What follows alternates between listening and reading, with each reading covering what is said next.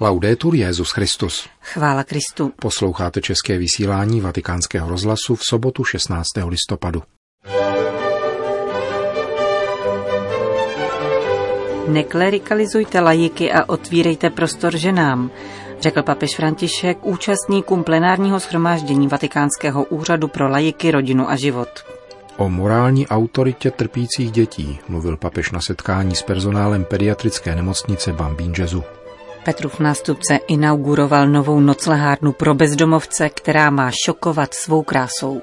Dnešním pořadem provázejí Joana Bronková a Milan Glázer.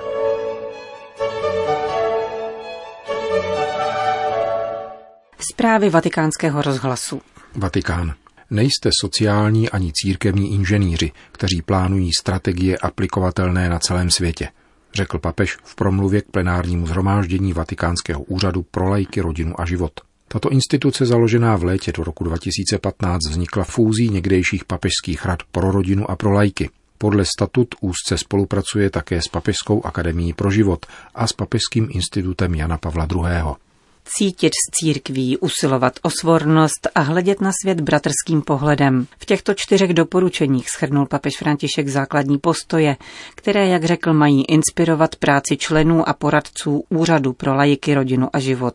Ve službě univerzální církvy se mají členové tohoto mladého orgánu svatého stolce snažit vycházet ze sebe a vstupovat do nové perspektivy, jež může některým připadnout nezvyklá, řekl papež. Si in primo luogo di passare da una prospettiva locale ad una universale. Především jde o přechod od lokální k univerzální perspektivě. Církev se nestotožňuje s mojí domovskou diecézí, církevním hnutím, k němuž náležím, nebo s teologickou školou či duchovní tradicí, v níž jsem byl formován. Katolická církev je univerzální a je daleko širší, má širšího ducha. Je velkodušná ve srovnání s mým individuálním názorem. Cítit se srdcem církve tedy znamená cítit katolicky, univerzálně, s pohledem upřeným k celku církve a světa a nikoli pouze k jedné jeho části. František žádal po členech Úřadu pro lajiky, rodinu a život také úsilí vykročit ze své specifické kompetence a vžít se do role církve jako matky. Klást si otázku, jak církev matka cítí ten či onen problém, Mezi charakteristikami tohoto církevního cítění zdůraznil svornost dětí církve bez protěžování a zvýhodňování některých. Papež proto kladl na srdce práci pro pozitivní spolupráci mezi lajiky, kněžími a zasvěcenými, mezi diecézními institucemi a laickými hnutími, mezi mladou a starší generací. Předcházejte neplodným antagonismům, zdůrazňoval František. La Chiesa, come ogni madre, desidera inoltre che i suoi figli crescano jako každá matka si církev přeje, aby její děti vyrostly k autonomii, tvořivosti a podnikavosti, aby nezůstaly infantilní. Stejně tak všichni věřící lajci, děti církve, mají být provázeni v růstu a stát se dospělými. Překonat vzdor a strach a se smělostí a odvahou výjít na venek, aby dali své talenty do služeb nových misí ve společnosti, kultuře, politice a postavili se bez obav a komplexů k výzvám, které před nás klade současný svět – le sfide che il mondo contemporaneo pone. Pravá matka rovněž střeží dějiny a živou tradici rodiny, pokračoval papež František a vybídl členy nového úřadu k zachování všeho dobrého, co učinili obě předchozí papežské rady a k dalšímu rozvíjení této práce. Papež pak obrátil pozornost k tématu plenárního zasedání, jímž je formace laických věřících a posílení jejich identity a misijního poslání ve světě. Voi non siete degli ingegneri sociali o ecclesiali che pianificano strategie. Vy nejste sociální či církevní inženýři, plánující strategie, které by se měly uskutečňovat po celém světě, aby se mezi lajky šířila jakási náboženská ideologie. Jste povoláni přemýšlet a jednat jako bratři ve víře, svědomím, že církev se vždy rodí z osobního setkání s živým Bohem a čerpá výživu ze svátostí církve – Veškerá křesťanská formace se vždy musí opírat o tuto základní zkušenost setkání s Bohem a o svátostný život. E Křesťanská formace se tedy nemůže zaměřovat pouze na akce. Její nedílnou součástí je modlitební život.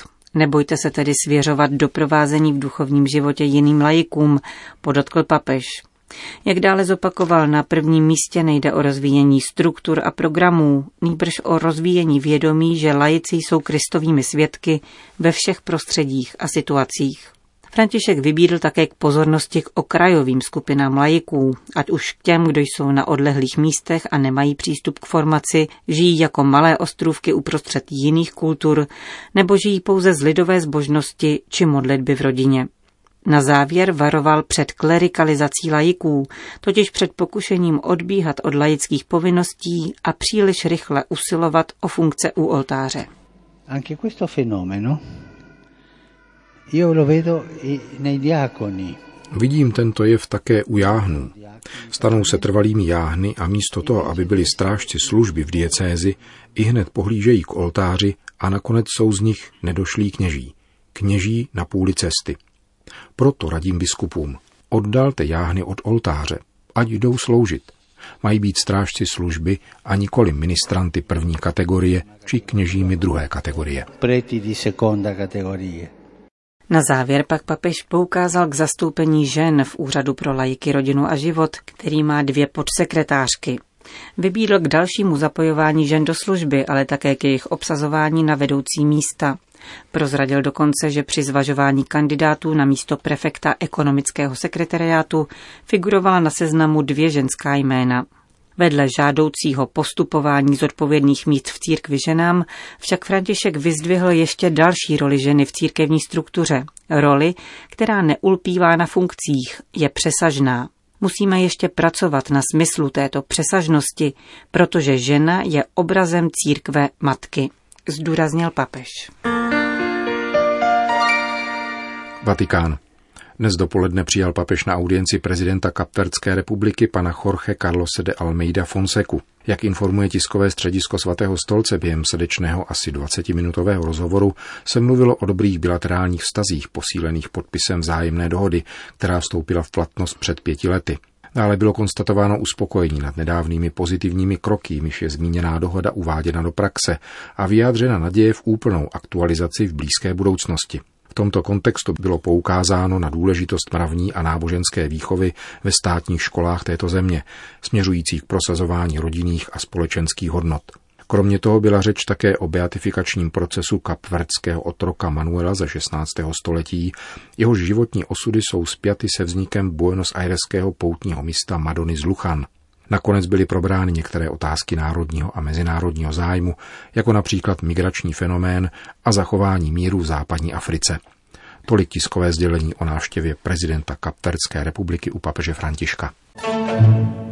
Vatikán. Papež František přijal dnes zdravotníky a personál římské pediatrické nemocnice Bambino Gesù u příležitosti 150. výročí založení tohoto zdravotnického zařízení, které patří svatému stolci. Nemocnice vznikla roku 1869 díky velkodušnému daru rodiny Salviati, zastoupené také na dnešní audienci, jak zmínil papež v úvodu svojí promluvy.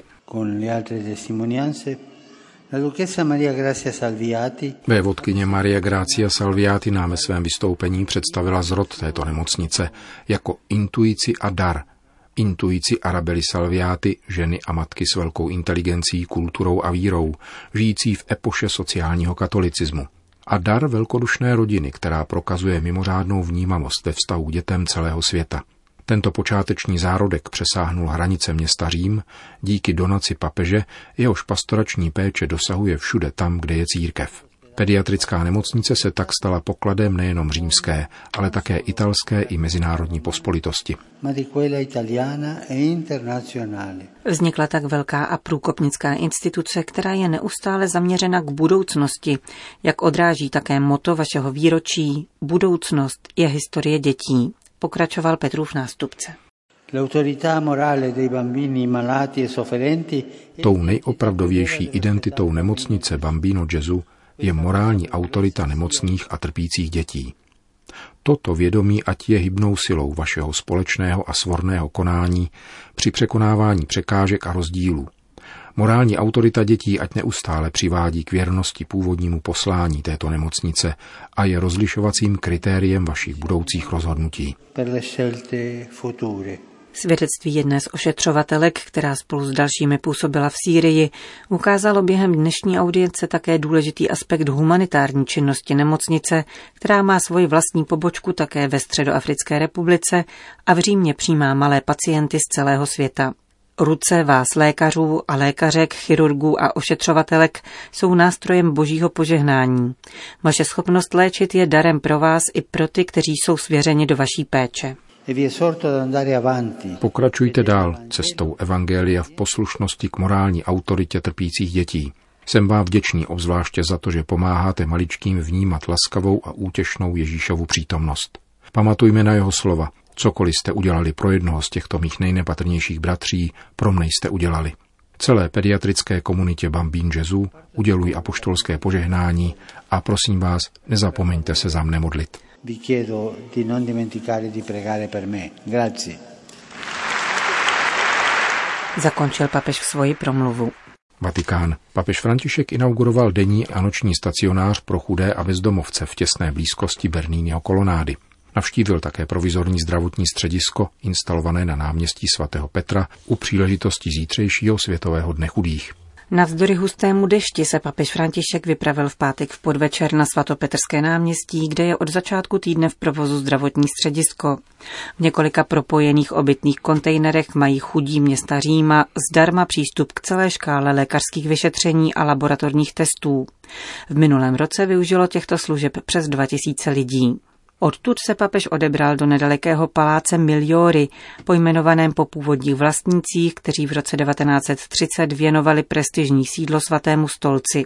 Ve čtyřpatrové budově při Berníneho kolonádě donedávna sídlila ženská řeholní kongregace. Papež František rozhodl o příštím určení paláce. Nově restaurované prostory nabízejí 50 míst pro muže a 15 pro ženy hovoří papežský almužník kardinál Konrad Krajevský. Svatý otec okamžitě rozhodl, že budova bude noclehárnou, která má šokovat krásou. Podobně jako byl marnotratný syn šokován tím, že na něho otec čekal a dal mu všechno, co je nejlepší. Nejprve jsme tedy zhromáždili skupinu bezdomovců, zedníky, truhláře, natěrače, instalatéry. A oni tento dům obnovili. Nyní už je otevřený. Od čtvrtka v něm bydlí první hosté. Jeden z nich žil šest let na ulici.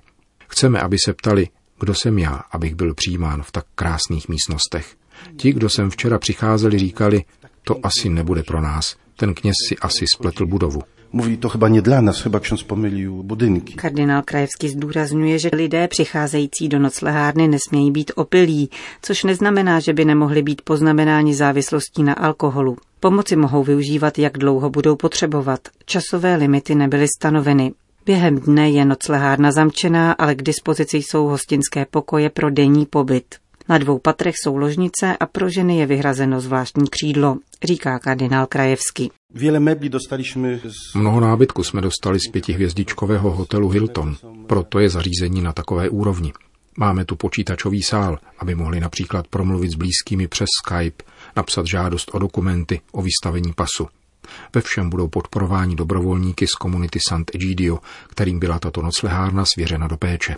Na druhém patře je veliká jídelna, která pojme asi 80 lidí a obrovská kuchyně, v níž se vaří také jídlo pro lidi z ulice. Rozdáváme ho v úterý, ve čtvrtek a v neděli na vlakových nádražích. Obsloužíme takto vždy asi 300 lidí.